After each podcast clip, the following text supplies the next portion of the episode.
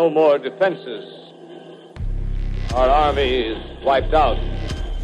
Artillery, Air Force, everything wiped out. This may be the last broadcast. We'll stay here to the end.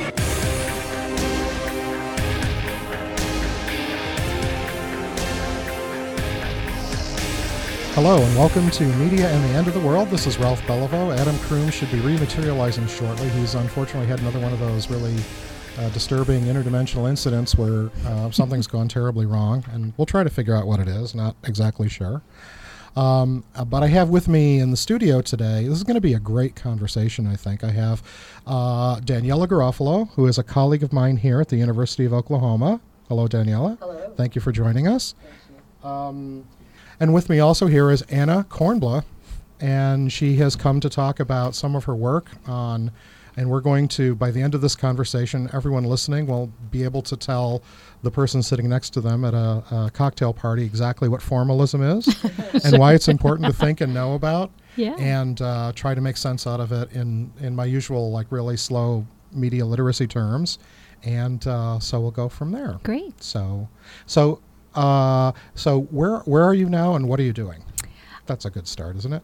Uh, right at this minute, I'm sitting in your chair. Yeah. no, but you mean where do Yes, I teach? Yeah. yes. So I teach at the University of Illinois at Chicago, Okay. which is a great urban campus. Uh-huh. Is the only R1 in the country with a majority Pell eligible population. Yes. So it's a really special school. I have to say, my daughter almost went there. oh, really? She did, Where'd and my wife went there. She's at Grinnell in Oh, Iowa. That's oh, that was that's a her. big difference. Yeah, Yeah. but yeah. Anyway, no, she. she- I've always loved the campus. I grew up in Chicago. Oh, so, wow. Okay. Yeah. Uh, and my brother attended there for a while, Mhm. and my wife got her master's degree there. So, and it's it's it's a really interesting campus. It is Yeah. because it's a f- completely brutalist uh, and completely urban. It is really hard to explain to people what it feels. It feels like you're in a concrete bunker that's pretending to be a Sunday church service.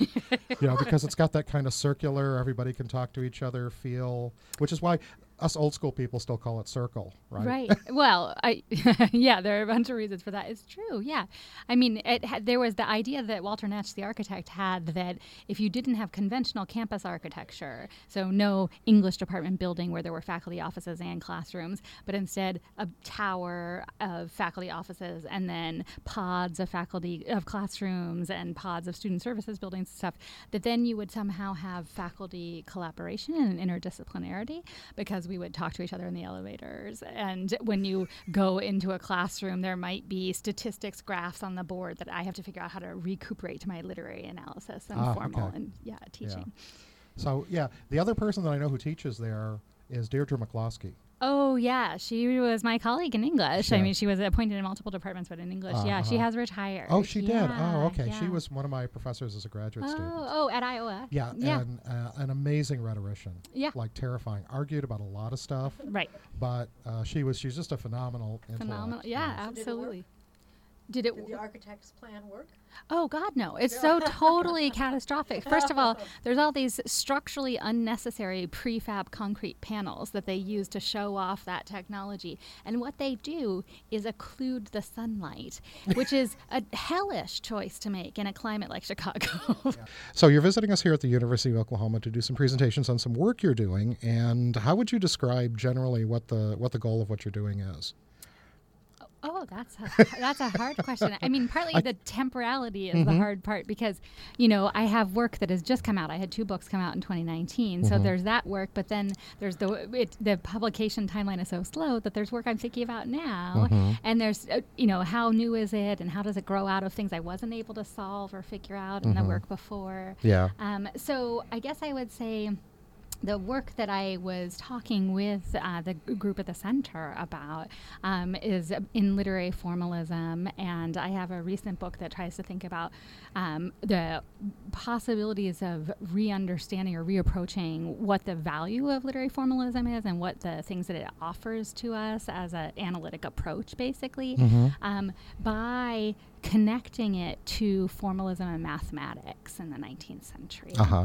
uh, and to what I also call political formalism, a way of thinking about political relationships, also. So um, it tries to say formalism is, you know, the study of form, which is the thing that makes literature different from just ordinary life or ordinary language, right? It's the added style and composition and structure and rhythm, and um, so it tries to say that studying that that um, figured quality or that made quality or that kind of weirdly distorted quality of literary uh, representation instead of just everyday behavior or everyday language or everyday relationships um, is that's the special thing that literary critics know how to do and that we should have um, better tools for advocating for studying forms So, someone who, say, is trying to approach this might.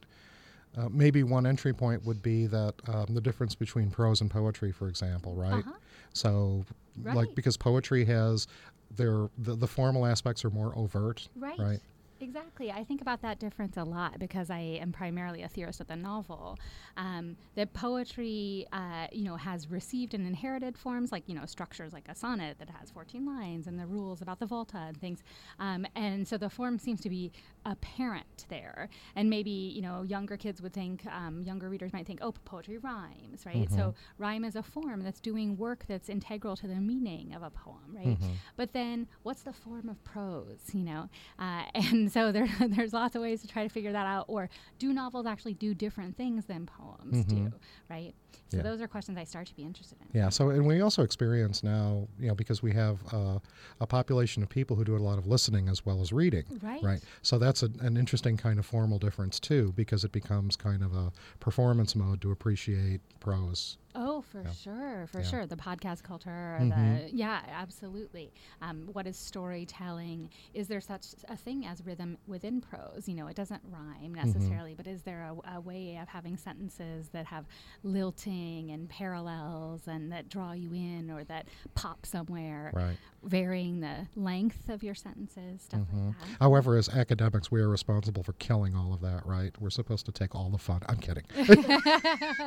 no, I was thinking, um, I, I haven't actually listened to it myself, but apparently the audiobook of Lincoln in the Bardo Uh huh. has like 30 people in the cast performing it. Right. And mm, uh, the friend of mine who was listening to it said it was just a phenomenal experience to experience the book in that way because of the multiple voices that Saunders was constructing in it. Yeah, and so I, I found that book really um, frustrating to read, and I think that um, the I, I, more than one person has told me that the audio version is is better. But one of the things that's funny then about that performance and those multiple voices and multiple people doing the voices and the different intonations and so on is that um, it's sort of uh, making into a bodily and sensorial quality what is actually kind of an enigma on the page because it's very confusing who's talking when you're reading that book on the page. And so the performative quality of it, or the spectacularization of it, and the embodiment of it um, is maybe easier to access, but then maybe something might be lost. Hmm Yeah. And, you know, it occurs to me as we're thinking about this that, you know, there's those pages of Tristram Shandy that are Uh-huh. just like a black box. Right. How do you do that when you're doing in an audiobook. Exactly. A, in my my recent book about formalism, I have a whole chapter on Alice's Adventures in Wonderland, and uh, one of the things that I'm very interested in there is the use of blank space and the use of almost concrete poetry in the illustrations that um, Carroll was obsessed with, uh, and he commissioned from multiple people, and then had revised, and he revised things like um, the punctuation repeatedly. He used these. Do you know when there's like a interruption in um, you know say between two paragraphs but it's marked with like a star or Right. a line of things that's called a dinkus uh, No. yeah, which is a great Whose word. decision was that? That's terrible. terrible- That's like calling call it a fart, right? that's a that's a prose fart. That's A what we call fart. it. That's a There's a- technical term. A dinkus. a dinkus? dinkus. yeah, and but Carroll used them for very specific purposes, and they actually have meaning. But like, how do you say dinkus in an audiobook? Clearly, it would make you laugh, or somebody would think that's a fart or that's a Yeah, mistake. right. Yeah, you'd hit the pause and go. Yeah, I think Carroll might have been off it for a little bit. Yeah. so part of this, part of what's interesting about this work is it's it's, it's a reaction to some things that have been going on in the theory world that were seen as as problematic in terms of the way people were developing, theorizing what was happening in prose. So how would you how would you describe what that whole movement was? Well, I think one of the things that formalism is reacting to uh, is the historicism that really took over academia for many years and essentially emphasized the context of the literary text rather than the text itself. So what mattered was how perhaps Jane Austen could explain the 19th century to you and tell you a little bit about how women lived at the time. But those kinds of questions didn't attend to the literariness of the text. What do novels do? Why do they matter? What kind of knowing do they offer us? And these are the kinds of questions that tended to get ignored for a long time. There's something wonderful about the literary. It's weird. We want to know what that weirdness Mhm. is doing to us, for us, um, and we want to be able to study it itself as a, as a worthy object of study, not just what it tells us about the historical Right. I mean, it kind of reduces that kind of fiction prose to reporting almost, right? It's just a retelling of a contemporary set of events, right? As opposed to accomplishing something that has this aesthetic part to it that's really difficult to think about and talk about, but certainly worth, you know, kind of theorizing. So when I first um, heard of Anna's work or became uh, um, aware of her work, I thought, wow, I wish she'd been one of my teachers in grad school. So, so then, what was the what was the turning point between that way of thinking about making sense out of you know literary prose, and then what's this kind of return to formalism? Because it's it's, it, I mean, do you think of it as a as a uh, precursor to all of that, or is it a reinvention or a rediscovery? Oh. Yeah, that's a good question. So, I mean, there are people who would call something like new formalism um, a set of really disparate, actually, projects and reactions to new historicism and returns to old formalism and, improvisations of new formalism, um, starting around uh, the turn of the 21st century. And so, like, one of the big um, texts that first comes out that tries to sort of call this actually a movement or a trend is from 2007. It's in Marjorie Levinson article, What is the New Formalism? And she's sort of taking stock of a bunch of things. And her point there is actually that this is not just a return to the old. So it's a different project than, say, um, New Criticism or Russian Formalism, um, but also that it's not a unified project. It's just she was sort of sussing out some things that she thought represented, um, yeah, changes or different sets of questions from this reductive reporting uh, that you're talking about. Yeah. Um, and then it really is true. And one of the things we were talking about in our workshop today uh, um, is how much um, this isn't a unified movement, how much there are different reasons why people want to talk about form. So for some people, it is this question of literariness and sort of what is actually the difference between Jane Austen's novels and Jane Austen's diaries or Jane Austen's letters, right? There is a real difference there. And what and the kind of knowledge experience they offer us now, hundreds of years later, is actually different. And so do you want to assimilate those to each other or do you want to sort of be able to describe that difference, right? Mm-hmm. What does imagination add to the historical record, right? What does form add to the historical record? Um, so there are people who want to ask those questions. But then there are people who want to have a kind of um, not uh, rejection of new historicism, but sort of synthesis of new historicism with more aesthetic attention, at- attentiveness, more careful reading. Uh, and those people um, often are interested in making claims about the political ways that literary form connects to the world or the ways that um, the political questions that new historicists might sometimes ask, you know, which are often what what can we know about context or the past, right? Uh, I wanted to speak with the dead, the founder of New Historicism says, right? um, I, think I, that's the, you know, uh, uh, but but that there might be some um, kind of ways that if you say know how a poem works, you might also be equipped to know how um, a good way to organize an academic event would be, or a good way to organize a community theater would be, or a good way to um, sort of get around um, the, the problem of like delivering meals to a sick friend. Like what kind of form or pattern or organization do you need for that? And that if you know sonnets, you could also have that portable formal knowledge, right? So we were reading um, one of the great thinkers of new, formalism, who's um, sort of gotten a lot of attention, won a lot of awards, really been helpful. Caroline Levine's book that's just called Forms. She's really in that kind of mode, and that's very different than the literariness kind of mode. Um, and then I think there are probably still other kinds of formalists, and I would sort of count myself among them, who are interested in um, things like um, is, can you talk about uh, the form of artworks or the form of literature as um, being connected to or um, representing in some way or continuous with natural forms like trees that nobody made a tree. I mean, okay, some Right. people believe that somebody made a tree, but you know, some no- people believe trees are yeah spiritual living beings too, right? Yeah, That's so- true too. yeah. Yeah, I'm going to teach the overstory later this semester. but um, some eco critics believe that. Some, yeah, all kinds of people believe that. Uh, um, but but so is there a kind of ontology? Can you say that there's a being of form, or is form a kind of departure from being? Is it like a distraction or a mask Mm-hmm. Yeah. for being? A Well, that's one, container? yeah, one of the things that I found really interesting when I was reading through some of your work was the idea, because I come from a media studies background where form has this other, you know, it's this other aspect to it that's opposed to content and becomes a way, and, and often historically ignored way, because people learn the conventions of a particular form and then they disregard its influence on the structure of what you're doing. And it's become kind of inescapable, as we all know now. We're like, what's television and what's film, right? Right. Because they're all in each other's business, and there's Right. no real. You can't point at something and say, ah, that's clearly. Well, you can point at some things that won't let go of the the legacy versions, but it's very hard with a lot of it to see. You know, The Irishman, right? It's a Right. three-hour movie, sort of, but it's a TV thing, sort of. Yeah. And so, and so, in that sense, forms being disturbed by this, you know, all of the digital possibilities as the technology changes. Yeah, I mean, so that's really interesting because it, it seems what you're actually describing is medium, right? So, um, how is television different from film, right? And there are ways that that was very, very possible to describe in a concrete way in the 1980s or in the 1990s, right?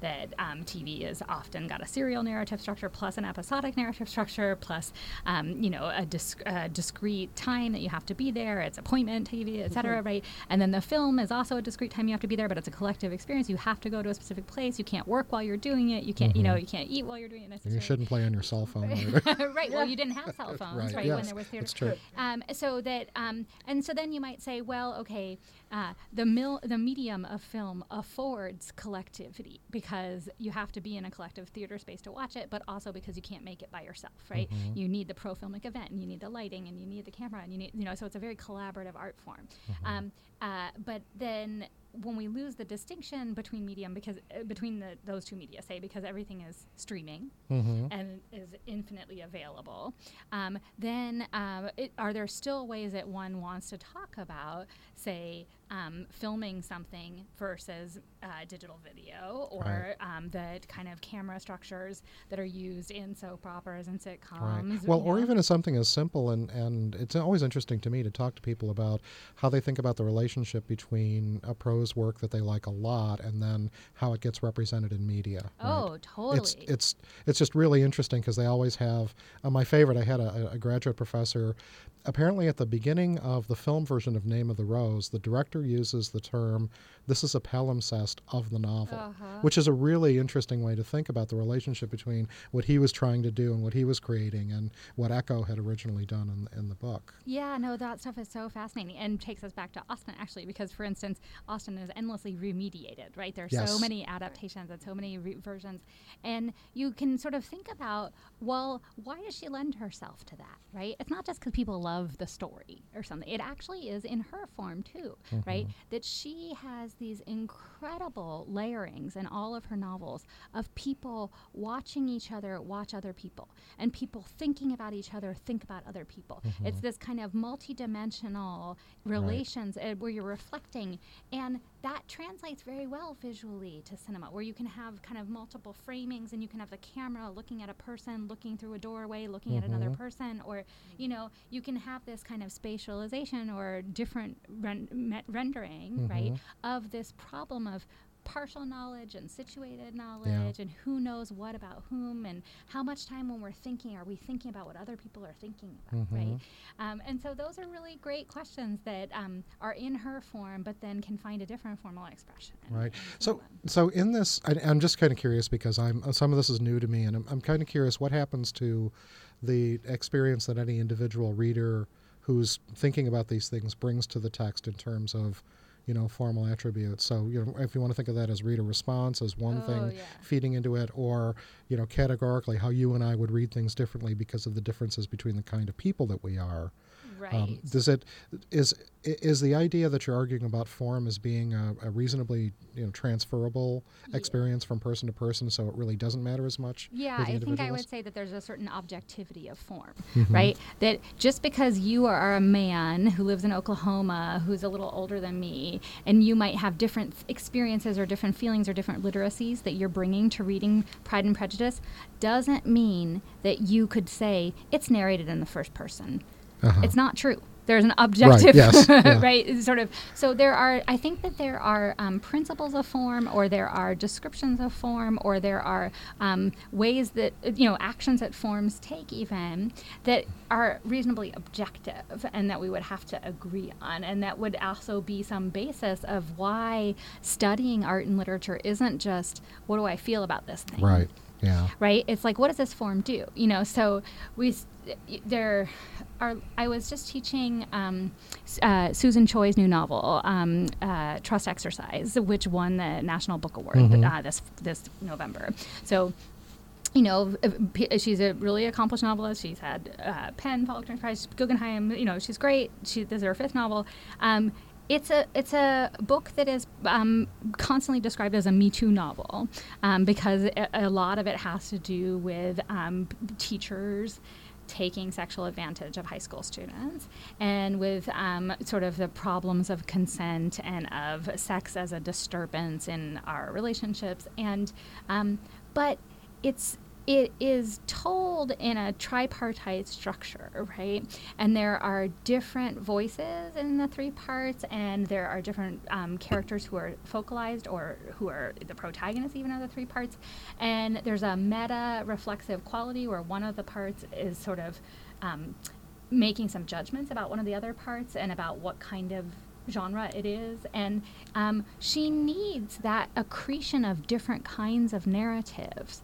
She needs that form, right? It's not just one novel about a high school or something, because that does work to say a conceptual point about Me Too, which is like we don't necessarily get the truth of what happens between people sexually, but when there is an accumulation of different kinds of narratives that show that it's pretty widespread that women experience constant sexual harassment, say, mm-hmm. that is its own truth of some kind, even if it's hard to get the truth of what happened between two people behind closed doors, right? Mm-hmm. So the form of this um, three discrete narratives and their kind of interrelation and they're also kind of undermining each other is doing conceptual work for that book, right? Mm-hmm. Hmm. That's right. It, what you were just describing, because of the Me Too context, reminded me. I was listening to an interview on the radio, and I'm not going to remember her name, but there was a woman from Oklahoma who's gone to New York who's developed this art project around the constant harassment that women experience. I think the I think the project she's working on is called something like "Don't Ask Me to Smile." Oh yeah. I, and apparently it's quite well known and, and I didn't know that she was from Oklahoma which is the thing is kind of really interesting but but what was really disturbing was she was talking about how universal the experience is and how it's the same age when they begin to experience these things and then it's just constant for a while so I know it's a little bit of a, a d- digression but No, no, but like, how do you capture that universality, right? So a sociologist is going to want you to do it numerically, Right. Right. Um, they're going to want you to say, you know, prove that I can count that this is widespread, right? But say maybe an artist is going to want to do it with, um, you know, repetition, right? Which is different than iteration or Mm-hmm. Right. counting, Yeah. right? So uh, well, so you said counting, so now we have to talk about the math stuff. Oh yeah. So, so now here, so my simple, like, I'm kind of like going to explain this to somebody on the elevator thing would be, yeah. So, um, so she wants to look at the formal aspects of prose and then use math, and through that she is going to create a, uh representative, objective forms to analyze 19th century novels. How's that? okay. What, what did I get the most wrong out of all that? Um, I'm not trying to use the math to analyze the novels. Okay. I'm trying to use the interesting um, uh, repetition across or kind of co- coincidence of or affinity of the math and the novels to say something else, right? So here's what I'm trying to say math weirdly, and this was how I first started, there's all this weird mathematical imagery in a bunch of 19th century novels. Like, what is that doing there? Why is math a useful metaphor for them? What do they care about it?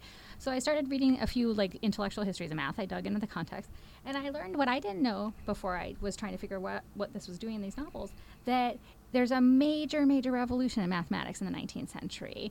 Um, that it is the disproving of Euclid's fifth theorem and it is the unsettling of Euclidean geometry then, and that that geometry had been the basis of the Victorian pedagogical system, the Victorian educational curriculum, and what people thought of as a proof in philosophy or in logic, and um, what people thought math was, which was a description of the world, right? And this unsettling of that notion of what truth is and what math is and what knowledge is was more upending for people than the Darwinian Revolution was. That's what the, uh, historians, intellectual historians say. So, what is the nature of that revolution? It's to take um, the idea that when human beings are making mathematical representations, they're not describing the world, they're projecting a possible world. Mm-hmm. They are projecting possible relations, and they're trying to make sure that their projections are internally coherent or that they work together as a consistent Right. form. So they don't think that what they're doing is it- it's not the question of an accurate description, but a way of a, a way of describing it that becomes useful, kind of looking back at yourself as a perceiver of that. Is that Well, yeah. I mean, it's it's so it's not the the force of what you know through mathematics is then not accurate description of what's already here, but integral projection of what might be possible. So it's imaginative and it's wild, it's speculative, and it's not just already existing. It's something more than that. So that um, uh, event in mathematical formula and then in mathematical um, discovery and mathematical trajectories. So, non Euclidean geometry, set theory, symbolic logic, these all have to do with taking a formula and autonomizing it from the context or autonomizing it from experience autonomizing it from ordinary phenomena right? And but making it its own coherent writing mm-hmm. its own coherent symbolic system its own coherent representation. And that is to me then a really powerful kind of analog for what does fiction do? Mm-hmm. It makes a world. It doesn't just describe the world we already have here mm-hmm. It's concerned to have an integral form that is coherent within itself right mm-hmm. um, but it's about possible relationships and it can teach us that we don't have to live this way mm-hmm. the idea that when you were using actual representational numbers, you could say like two or three of something, right? Right. And and that was a way of making an association between that. But once you got into algebraic formulations where you've got x's and y's and things like that, that is not a thing you can really apply to the world, right? It's its mm-hmm. own internal system. So you're suggesting that prose is that, right? It's that representation that has that internal consistency. exactly Yeah. So, um, I just wanna go ahead. Yeah. But these formulations, these um, works, this work that isn't about representation, nonetheless can have effects in the real. Oh yeah, yeah. That um, it can ins- it can give us new knowledge. It can um, br- you know dramatize for us that there are new possibles and new possibilities. It can inspire us to um, sort of denaturalize or um, estrange ourselves from what's already the given world. Right? It can think that there has to be other things than just experience, or there have to be other things than what's already shown up. putting it again in the context of some of the, the other ways that people have thought about that, what does that do with the relationship between like language and things, right? The whole semiotic problem of that these are all signs, and then there's of course a, a bunch of theoretical work that would argue that once the signs are there, you're you're no longer connected to the things. It's gotten in the way, right? Right. There is work that would argue that. Um, there's also, I think, work that would argue that that liberates you from the things. Ah, okay. Um, and there's a really interesting book that is um, trying to take stock of how some of these developments in mathematical formalism precede uh, structural linguistics um, uh, by Andrea, Andrea Henderson. And the, the same kind of thing where the concern is that words acquire their meaning not because they correlate to the thing or describe the thing or intrinsically evoke the thing, but because they have a place within a system and there's an interrelation of signifiers. And um, when words are liberated from things, then we have the domain of play of Mhm. poetry, of imagination, and we have the possibility that we could use words to construct different kinds of relationships and different kinds of social systems Mhm. and different kinds of meanings than have already bec- been, you know, sort of contrived in human history. Mhm. Um, so I don't think of that as a loss. Uh-huh.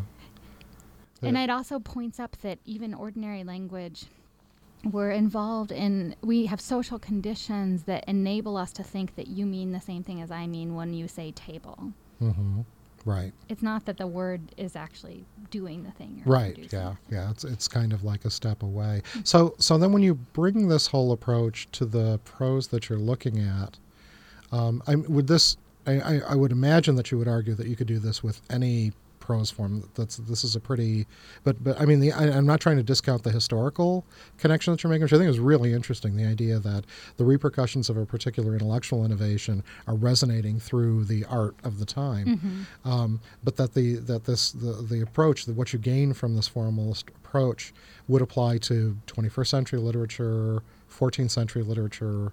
Um, I mean, the conditions would change, but but instrumentally, you could use it to with, the, with because you're constructing the idea of what fiction is, kind of in, in the same way, right? Well, okay, that's a little trickier. So I would definitely say forward in time, right? Okay. Um, and that I am again talking very specifically about novels, and I do. I'm not. I'm not 100 percent sure that I would uh, extend this to the essay or Right. to prose nonfiction. Um, uh, I there are lots of literary critics and literary historians who are interested in the problem of fictionality and where does it come from. But there and so there are people who say, well, fiction isn't really a category in the medieval period, you know, or it's not a category with the same kind of discreteness that we might think it has now because um, there's such spiritual language and facts are different there, and the fiction has to be sort of invented. Um, and Catherine Gallagher has whole books on the rise of fictionality or things like that, right? Um, and a lot of um, the work on the history of the novel is uh, tacitly and then sometimes explicitly history of fiction. That there's a very particular um, world historical moment in which novels emerge, and that is also um, one in which it is possible to um, enchant daily life and invent the possibility of thinking of the maidenness of daily life because there has been the destabilization of the social order of monarchy and feudalism. Mm-hmm. There have been democratic revolutions, and there is the mercantilist revolution, the financial revolution. Yeah, on top of God not running everything anymore. Right. Right. Also, yeah. yeah. Sorry, I forgot that one. Yeah. yeah. Just that little thing. Yeah. Just that little thing. So I am interested in the historical specificity of the Mhm. novel, and I um and uh, the form, the prose form that is a novel. I think is doing the things that I'm interested in. And I'm not sure that I would say that pre-novelistic texts are Mhm. doing that. So something like, and again, I mean, if I'm if I'm going in a down a blind alley, say stop that. But um, thinking about just storytelling, right, in previous forms, folk tales, that kind of knowledge that's shared in cultures that they that they accept being essentially that culture's version of, you know, existing inside of a fictional space and sharing it together. Would that? I, I know it's not the novel, but is that do, does the way that you're talking about the way that language, spoken or written, uh, changes the relationship we have to the real world that we live in into this other kind of imagined space. Would that apply there as well? I don't think so. Mm-hmm. Um, I mean, you know, uh, you could ask a, a, again a medievalist, and they might have a different account of it. But Mm-hmm. um, I think that um, it's really important that the kind of s- originary theories of the novel um, put a lot of emphasis on um, modernity as a kind of break with what came before, right?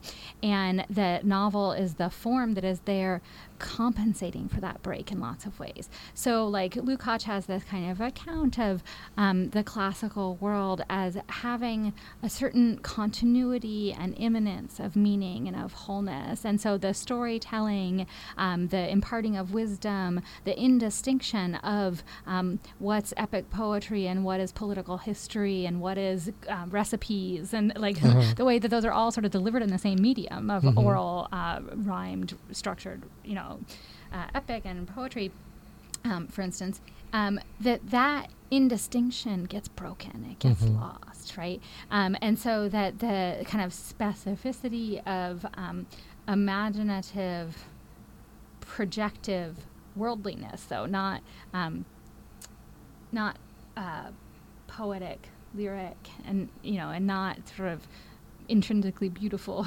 objects, but mhm. um, that that that is very unique and different and historically located Mhm. um, in the novel. So I don't know that I would think that um, there's the same. When what Lukács says is that th- the form becomes conspicuous because it's post immanentist, right? Mhm. The, the, so you see that the f- that um, the author is involved in giving shape to the world Mhm. right? Um, and that that I don't know that you see that in the same way that the mediated quality of it comes out in the same way in these more um, capacious, omnivorous, um, multifunctional kinds of narrative Mhm. modalities uh, in the medieval Right. period. So- but I'm really not a good medievalist. Oh, so that's okay. Neither am I. Uh-huh. Yeah. Just- but so the- so the break that you're talking about historically, but then moving forward has Yeah. this consistent pattern. Yeah. That would that is where we where we're still headed. Yeah. Right. I mean, I guess there would be lots to say about whether you think we're still in an age of novels. You know, Right. to go back to your thing of the loss of the difference between TV and Mhm. um, and film. Um, is who who's reading novels, who's writing novels, and why? Yeah. Um, you know, there is really interesting work being done by like Mark McGurl, for instance, on um, the incredible abundance of um, user-generated fiction, right? Yes. And self-publishing and self-platforming, and I think in um, in Japan and Korea and in China, there are these just stupendous numbers of people writing novels for consumption on the iPhone, you know, Mhm. um, and um, and it's sort of like, in what sense are these uh, novels in the 19th century way or the 20th century way? If very very few people read them and they were produced for no money, but they, Uh-huh. you know, but there and there's just millions and millions of them, right? Um, so so there's sort of that problem. I think that literary fiction is pretty much in a residual phase right now. I, sorry. How do you mean residual? like uh, that if it's being produced as conspicuously literary, it's also self-consciously belated, over, Mhm. um, done, abandoned. Oh, okay. uh, you know the way that in in The Irishman. It's really a film about the impossibility of making that kind of film, right? Yes. and I think that there are a lot of literary, not a lot, but I think that one trend in literary fiction today is being a novel about the impossibility of Mhm. writing a novel anymore, um, because people don't have the capacity for long prose attention, Yeah. right? Uh, we've had algorithmicized consciousness, we've had highly visualized consciousness, um, and um, and everything is short, right? Mhm. Um, but also because uh, there's this, um, you know, post-ironic sincerity and um, this kind of uh, desire. Well, Alain Badiou calls it passion for the real, but this desire to sort of like um, not be in the w- universe of fictions. Mhm. And then I think post-Trump and in the fake news domain and stuff, there's some like, well, what is what is the realness that we might get to? Mhm. And so there's a lot of um, things that you might call novels, but that are actually presenting themselves as not novels, Mhm. not fictional. Uh, Knausgaard says um, that it makes him nauseous, the idea of writing fiction. Sheila Heti says the idea of making a character up and putting them through the paces, I just want to puke. like they, it's this revulsion that the autofiction uh, writers just. See, I. I was thinking even in the other direction of, of these um, these universes that get created, and then you have multiple types. This is kind of a franchise, right? Oh, yeah. The franchise idea, where the whole idea is that you're able to move among media, and there's you know there's written versions, there's film versions, television versions, there's toys, there's all of these things. They all exist in the same constructed creative universe, Mhm. and they all have to do with each other. The, all the transmedia versions Right. that exist around a particular storyline. For sure. And so then, um, can you, um, what does it mean to try to analyze those or think Mhm. critically about those, right? So do you have to think, well, when your kid has toys from you know the Invincibles or whatever, that's probably not even a real thing. But like, the, the no, that's a real That thing. a real thing. Okay. When your kid has toys, what is the form of the toy from the Target aisle like um, impart to them, uh, and how does it relate to that meaning universe, as Mm-hmm. opposed to when they watch the movie, as opposed to like what if then you get the movie made back into a book that's like a kid's book Right. that has a simplified narrative or what you know. Yeah. Or, um, so how do we, it, you know, are these things? Do they make themselves available to critical uh, in scrutiny or not? Right. And well, and also raises the problem of authorship, right? Because all of a sudden it's corporate intellectual property. It's Right. not, you know, not a particular, you know, not not not an art object that an artist has produced, right?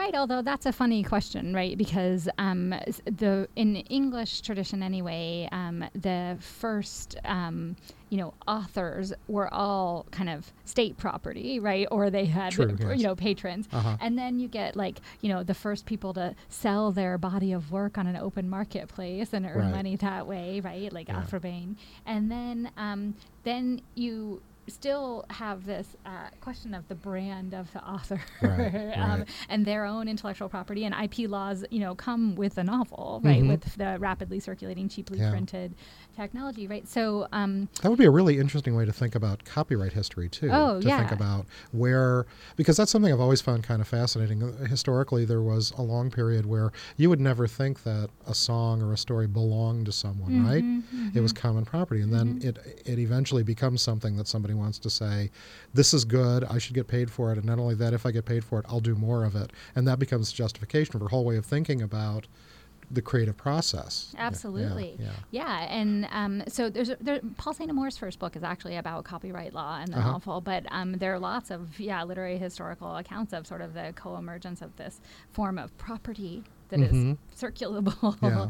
and, and mass producible and mass consumable, Mhm. um, and and intellectual property law and how it sort of um, yeah, grows out of a kind of um, quotidian um, character of the artwork, and you know that novels are. and Mhm. They're for the masses, and they're about everyday life and stuff. Right. Um, and the alienable character of the Right. artwork, because uh, you know people uh, republished without permission Dickens's novels abroad and stuff like that. hmm You know, the idea that there was that one uh, Banksy artwork that was at an auction, and as soon as the auction closed, it shredded itself, Oh yeah. which. I, to me, that's sort of like something you need to sit and think about for a couple of hours to say, so what was that? You know, Mm-hmm. um, the the idea of like how does it exist as an art object? My favorite thing was that if you look around online, you can find a um, you can get a version of it so you can drop a picture into it, Uh-huh. and then when you play it, it shreds the It's picture just- that oh, you that's put. awesome. So, So- it's like a little memified. Yeah, thing. right, yeah, yeah. Well, yeah, but see, the meme then is isolating what the artwork was. The artwork was not the painting that was Mm-hmm. Right. sold, right? The artwork is the act of destroying a thing that somebody has paid money. Yeah, yeah, and Right. the, and the moment of that like uh, that collision between the possibility of the artwork and the fact that it's become so thoroughly commodified that destroying it is the most logical, rational response to what's Uh-huh. happened. Yeah. For sure. Yeah. Yeah, yeah. yeah, yeah. So, all right. So, so where do you think your work is taking you next? Where's where do you see these Mm-hmm. ideas going?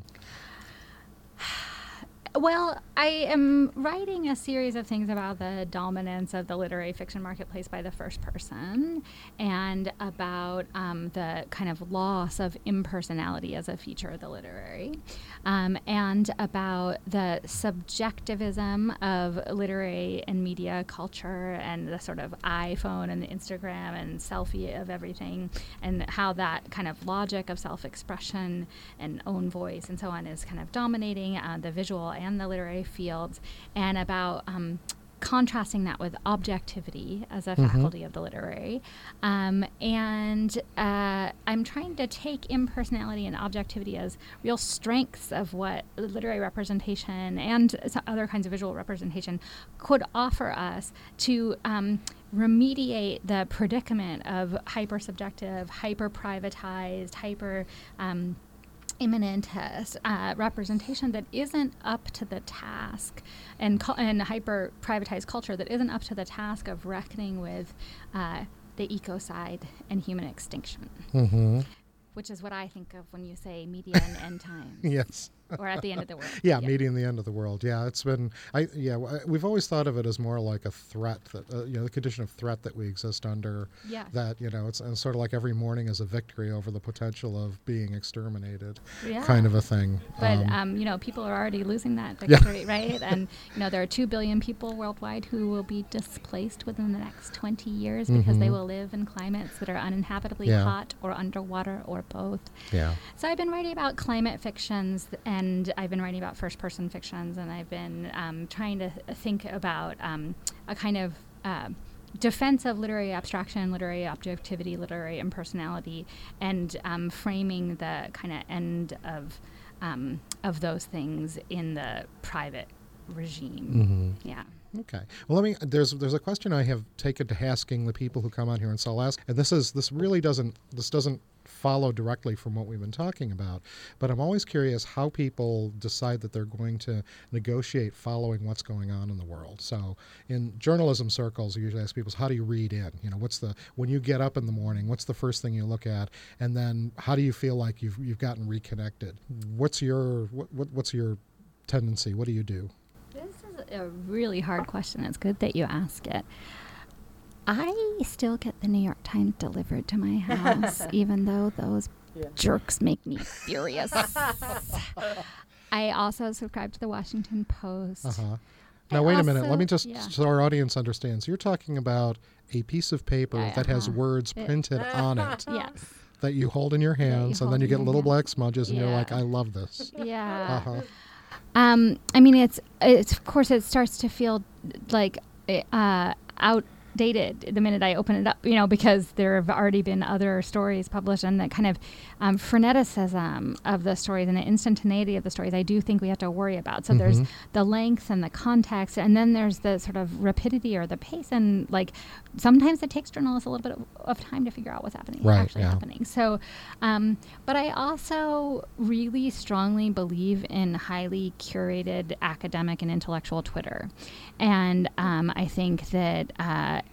if you don't follow random jerks and celebrities and stuff, but and politicians, but if you actually follow journalists, credentialed journalists, Mhm. and you actually follow intellectuals and academics and Mhm. authors, um, that you can get a lot of, of um, links to important publications and important articles. So I read things in the Intercept that way. I never go to the Intercept's website, but I read them when they come through my feed. I read things in Mother Jones. I read things in The Nation. I read things in The Atlantic. Teen Vogue is an incredible news source. It Uh-huh. The most incredible news source. I'm 100% serious. No, I believe you. I have a student who's working Teen- for did you say Tiger Beat. Yeah. Vogue? I did Yeah. Teen Vogue. No, Teen Vogue is they're kind of known for breaking barriers in terms of gender representation. Oh, yeah. and well, been there it a it's a huge Black feminist editorial Yeah. board, and they do tremendous investigative mm-hmm. work.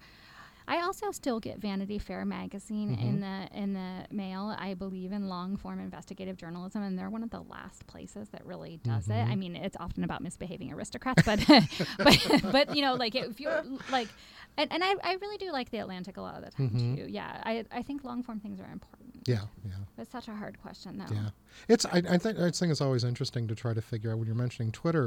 You know, I was thinking because I always, again, going back to my media notion of formalization. How do people take how Twitter works and make it do things Twitter's not designed to do? So you get these long explanations that are these threaded Right. uh, arguments that Right. people are making, and it's kind of fantastic to see how the form can still be used to do that if you you know kind if of you know- mess with it. Yeah, right. So threading is one example. Mhm. I think, um, I mean, Black Twitter is its own very storied, um, intellectual, Yeah. artistic, creative, political, energetic space that takes a lot of its authority from the exclusion of Black voices from traditional media and institutional outlets. So there, that's the using of um, Twitter's sort of everymanness and Mhm. freeness. You know, I mean, obviously it's not free because they're algorithmicizing us, but like, you know, but the, the the ostensible freeness of it, and sort of using that to redistribute the power structures or contravene the kind of structures of information and official voices and stuff like Mhm. that. So I think that's there. Um, I also a thing that's really important to me is I don't tweet as a person or myself.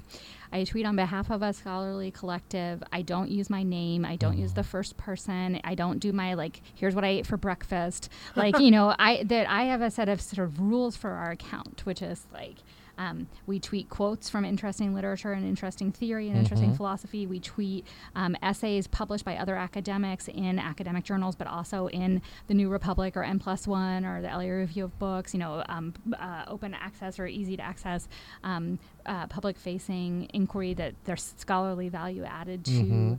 Um, we tweet things about academic politics or links to news stories about, say, the labor actions of the University of California this week. Mhm. Um, but it is not for my personal Mhm. edification or my personal brand, and I try not to have it be evident, you know, that there's a, single person there. And in fact, there Mhm. aren't. There are other of the members of the collective, you know, Right. who tweet for us.